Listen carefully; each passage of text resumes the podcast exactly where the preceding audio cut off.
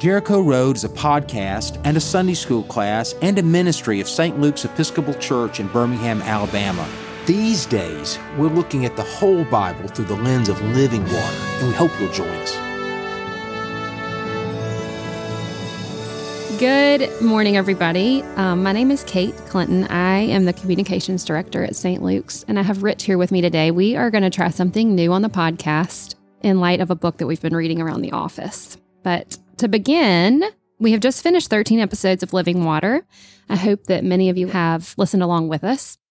It is going to continue after the new year, but I wanted to start by asking Rich how that is going, how the theme of water has changed how you read or even interpret the Bible. Yeah, thanks, Kate. It's been going great, and we've got plenty more content before we finish. I've been asking people in the parish to send me references to water in the Bible, and the idea is this once you sort of take the concept of water, you really can't unsee it. And it was an idea that started last summer that followed a trip that I, I took to Israel earlier in the spring. Uh, I'd taken a group, and it occurred to me that Israel, then and now, is such a water stressed place that they think about water all the time. They desalinate seawater, they use sewage to green the desert, and they talk about water. There's even only one golf course in Israel, and it's only one. And the reason why you don't have golf in Israel is because it takes a lot of water. So they think about water all the time. Water is political, water is power. Uh, Jordan, the nation of Jordan right now, is so water stressed that they're making a deal with Israel to buy some of their desalinated seawater for drinking water. So water even even binds nations together. Well, the same happens in the Bible.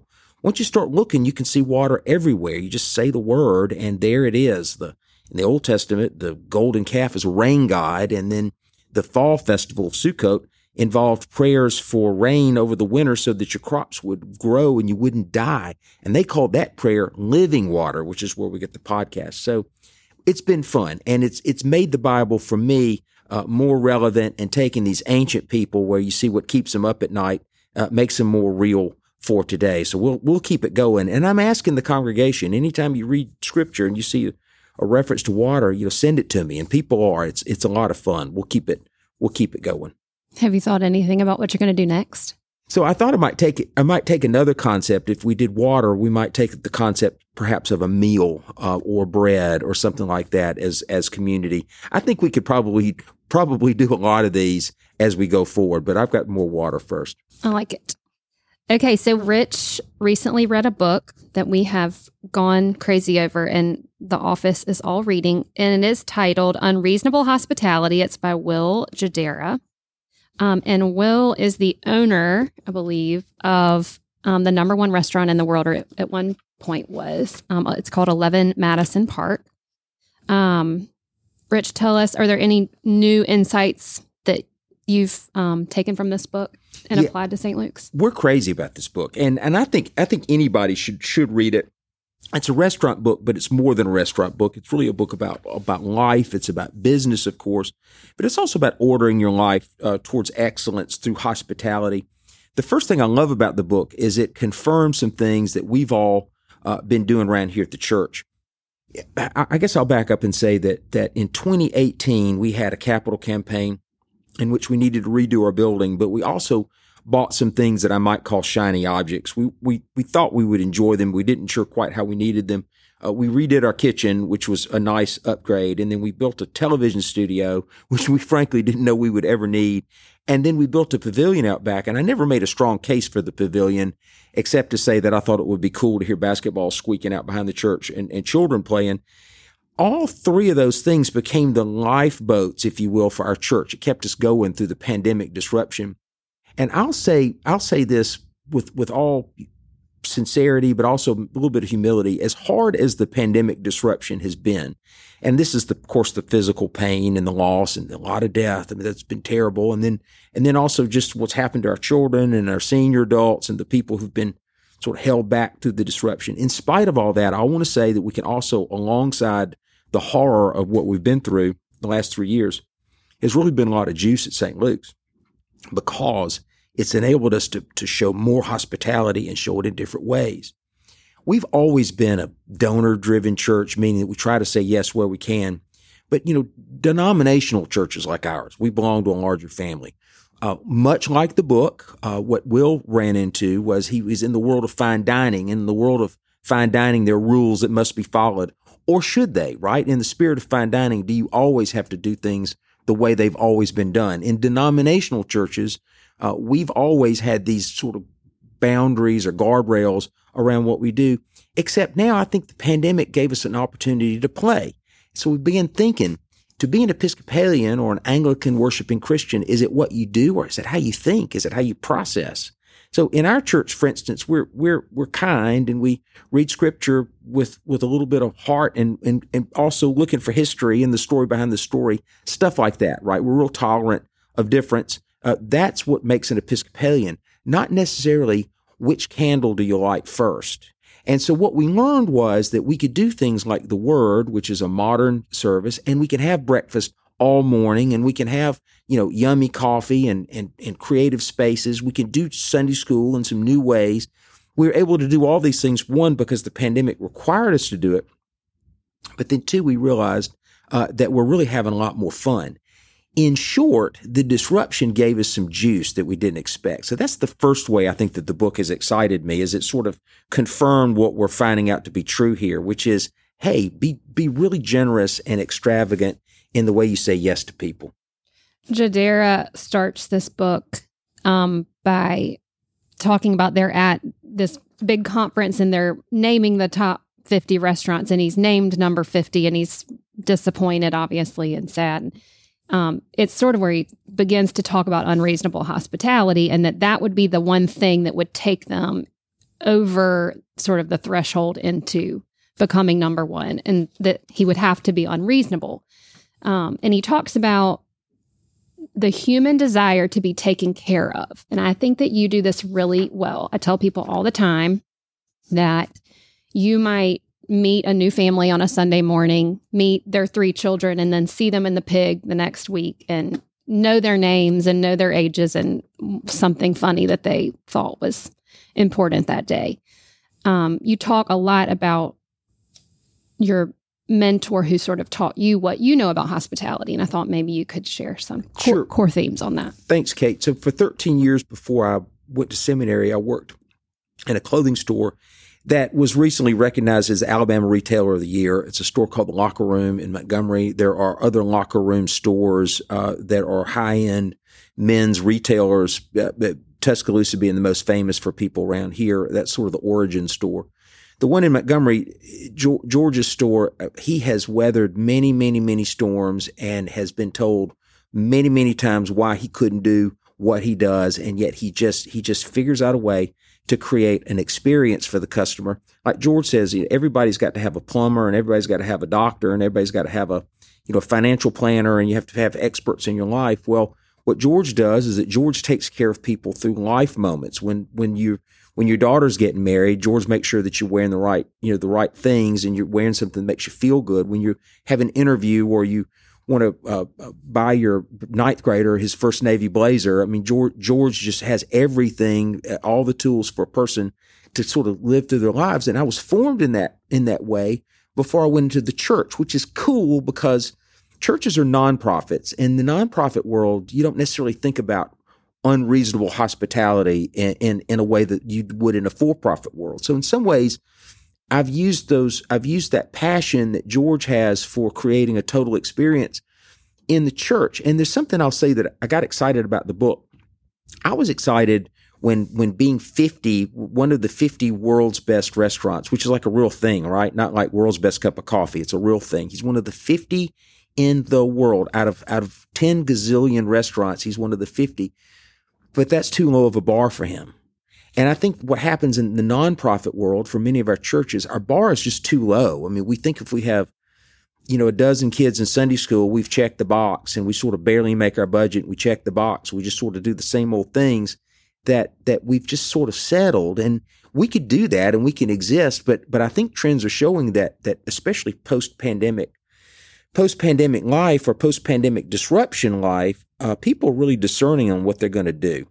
And places that have a that don't have a passion and they don't have a, a very high bar of excellence, I think people are going to opt out. It's a little like the great resignation for work. They're not going to do the work they don't want to do, and they're not going to give you give you a Sunday morning. So the decline of Christianity is is not the decline of the gospel, and it's not the decline of the truth of the message.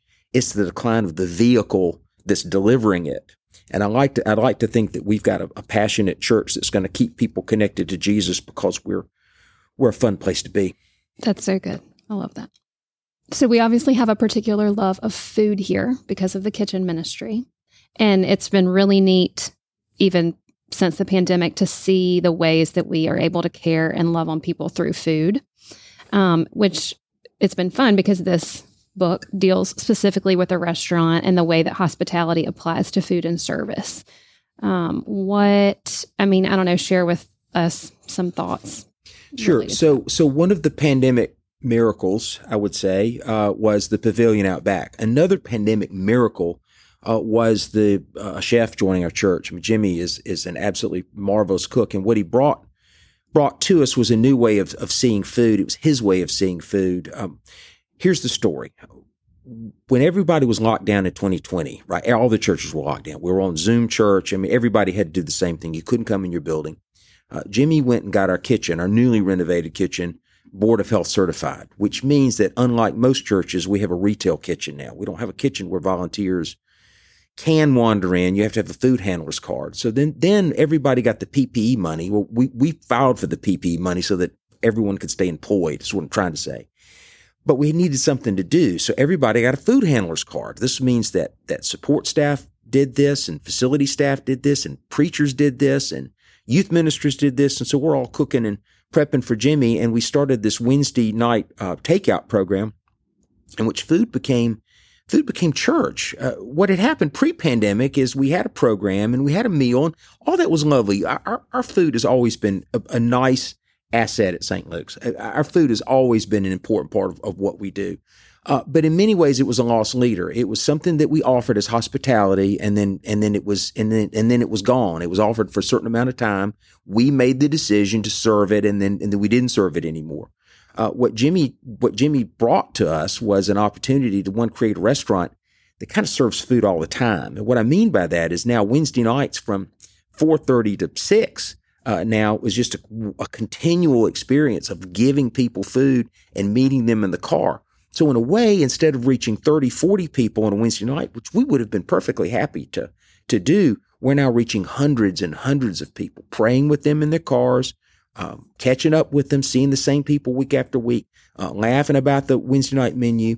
It was just one little tweak, right? Just turn, just turning the screw just a little bit and looking at hospitality in a different way. Now that was the beginning. So then when when we came back, when the when the church was ready to open again uh, in fits and starts in 2021 because I know we had some pandemic problems, uh, waves there. We had some some variants, if you will, that sort of upset us. And then 2022 has been much more of an unbroken uh, year for us.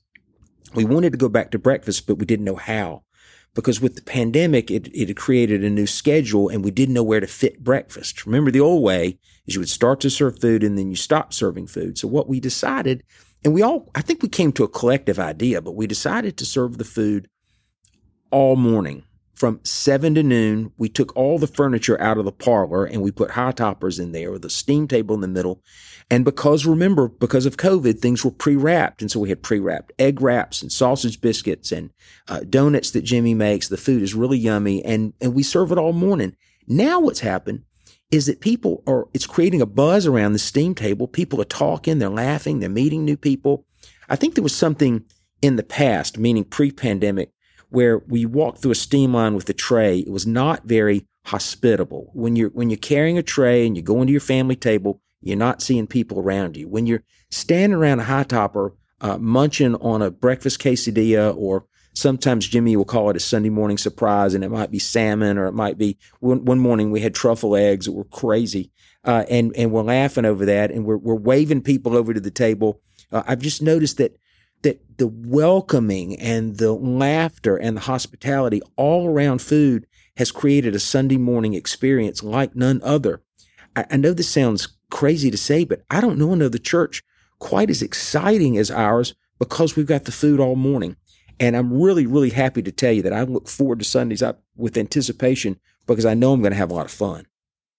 It sounds like a kind of small detail, but I think what's great about it is you're not rushing out the door from church to go feed your kids lunch or you know it really encourages people to stick around and therefore community is built and relationships are built and people are getting to know each other better because of the food. And that's just one. The other thing that it's done is it's driven attendance at 11 which makes me very very happy. I need to say there are two there are two pillars to our hospitality. I think i think one is food the other is music. And all of our music is good. Um, the word has become sort of famous in the neighborhood because we've taken community church music from the much larger community churches that we have in our city that are great.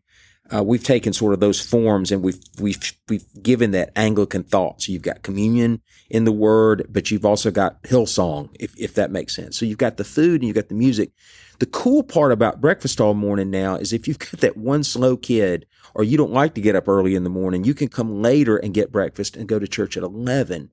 And the music at 11 is equally uh, great. I had a family, they're joining our church. Uh, they have joined our church. They're new to our church, but they joined our church from the word. They came from a community church background. And for some reason, they were running late. So they got breakfast. They went to 11 and they were blown away by the service. Now, the 11 o'clock service is in the nave of the church. We call it our cathedral style worship. And, and it's all the great things that Episcopal churches can can claim it's got majesty and of course acolytes and the vested choir.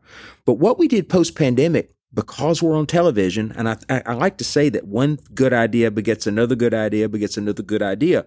Because we're on television, we leave the choir down front now. And the, the way that our church is architecturally arranged is the choir sits in the gallery and they're pretty, but you can't see them. So we leave them down front for the first part of the service, right up to the sermon, and they sing two anthems. And I asked our choir master, Philip Copeland, if we could not consider doing music that's more telegenic and, and more easy on children. And so my, my analogy is more Boston pops and less Boston symphony, right? More Boston pops, movie soundtrack music.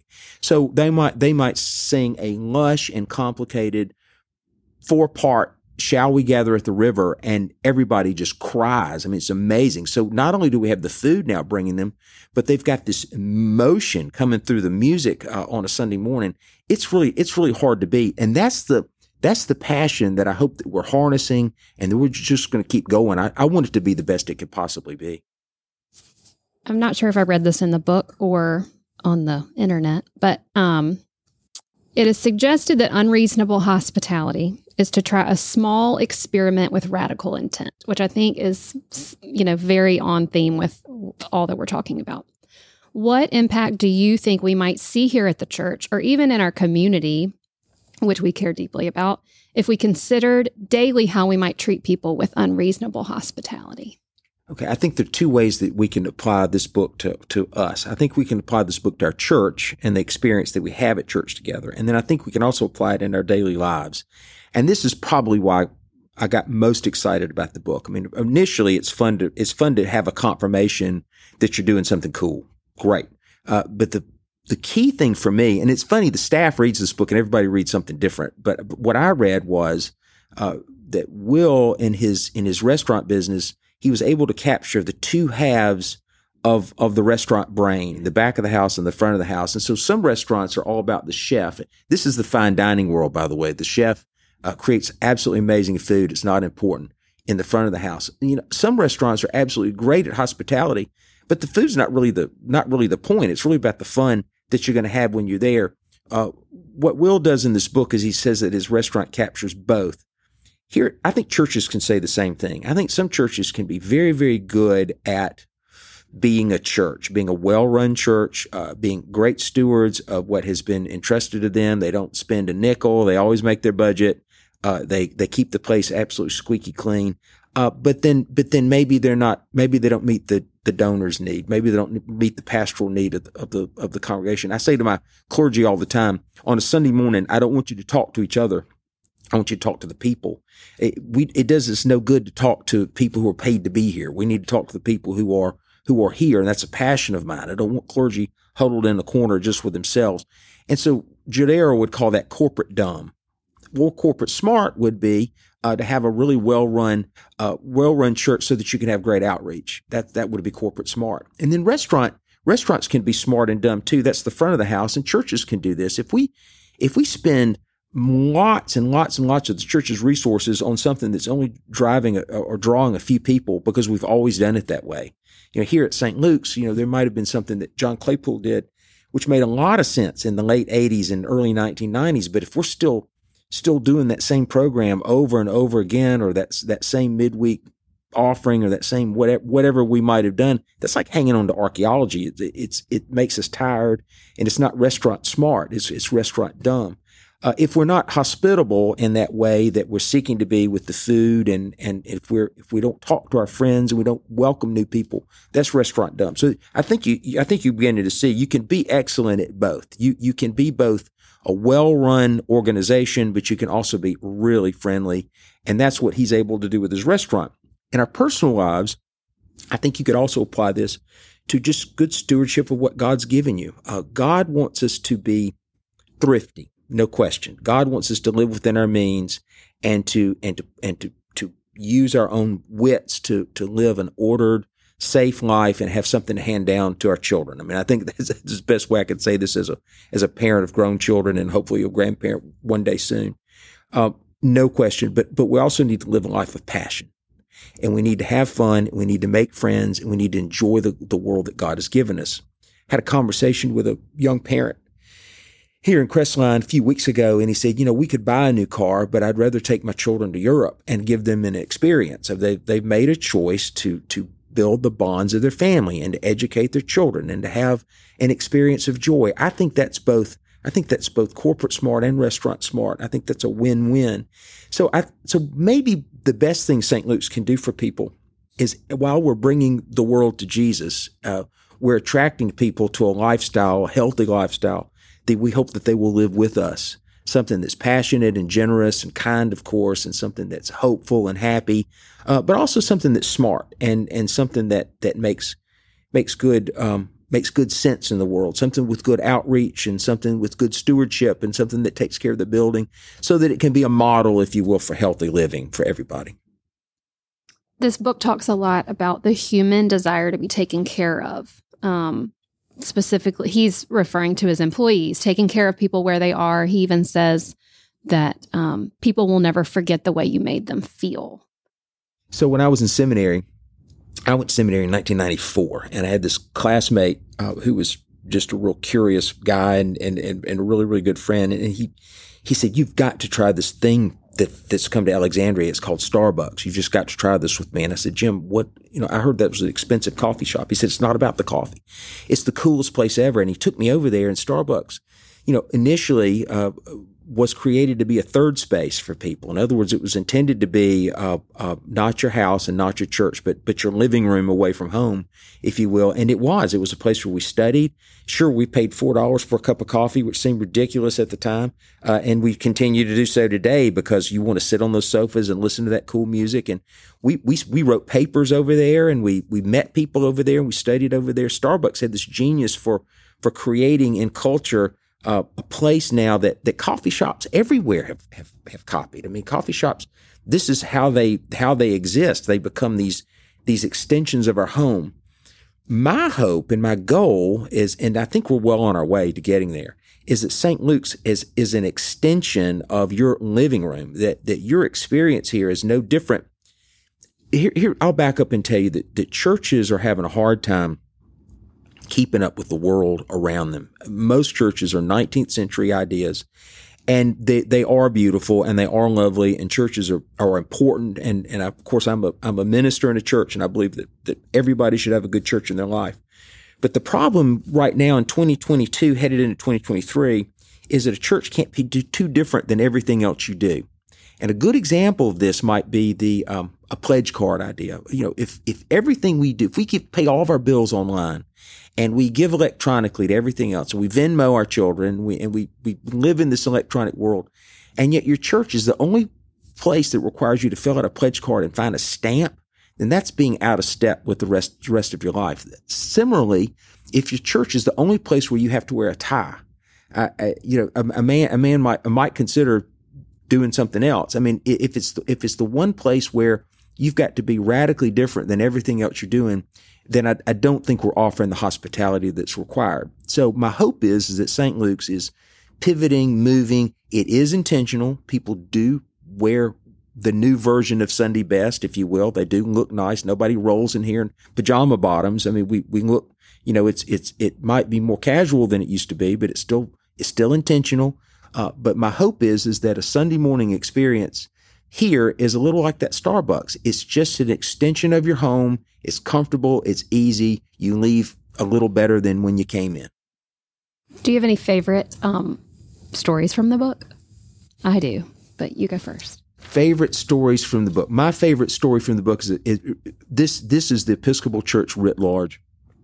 So, um, he's meeting. He, Will's in the front of the house, and he's meeting an old friend that he knew from a previous restaurant before he bought into Eleven Madison Park. And he's he's talking to them, and he's got his hand on the table while he's talking to them. And the chef in the back goes completely nuts on this because in fine dining, you're not supposed to touch the table. And Will says, why not? They were my friends, right? We were in community with each other. And so you realize that, that, that fine dining had been imposing a rule uh, that Will Will just just chose to chose to say, well, why not? That's that's why we're here. We're friends. That was my aha moment. I had a I led a webinar.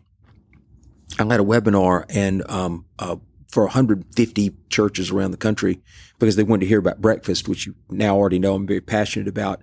And someone wrote in the middle of the in the middle of the webinar, "What about gluten free?" And I realized that the people who just can't see, they can't see what you see. So stories like that. Another favorite story of mine is the family that, that came into the restaurant and, and this is, this is a place that Kate, we've already learned they, these are $400 entrees. And so, uh, they said, we've had a great weekend in New York, but we just wish we had gotten one of those New York hot dogs. So he runs out the back and goes, gets, gets what they call a dirty water hot dog off, off the corner and gives it to the chef and says, put this on the table with mustard and ketchup. And the chef is just absolutely appalled, right? That's never done. Yet what he did is he gave them a New York experience. I mean, why not? What's your yeah. favorite story? So I liked the story about the family. It's early on in the book, and the family is eating and talking about they need to go pay their parking meter, right? And the waiter says, Well, where's your car? What does it look like? And he runs down the streets of New York to go pay the parking meter. And I think that's just a great example of, I don't know, it's mind blowing. Like if we all treated each other with that level of hospitality, you know, what would that look like and so in the community? A, a Sunday not too long ago, um, my assistant Janella was standing meeting a new member, a mother, and she was holding her holding her her older toddler, if you will, holding her toddler, uh, not not not a, a, bed baby, but just sort of a sort of a crawler, and she couldn't get to the food. And, and Janelle said, "Can I hold your child while you eat your egg wrap?" Mm-hmm. That that's that's radical hospitality. Lots of themes of self sacrifice and caring for people. Thanks, Rich. This was fun. Um, we encourage everybody to read this book. It's bright yellow, and if you're around the halls of St. Luke's, you're welcome to borrow one. there are a lot of great light bulb moments in this book, and it's just been a good conversation starter for our staff. So we hope that you'll read it. It's called Unreasonable Hospitality. And um, Living Water is going to continue beginning in January. And we're excited and look forward to it. And I hope you will tune in.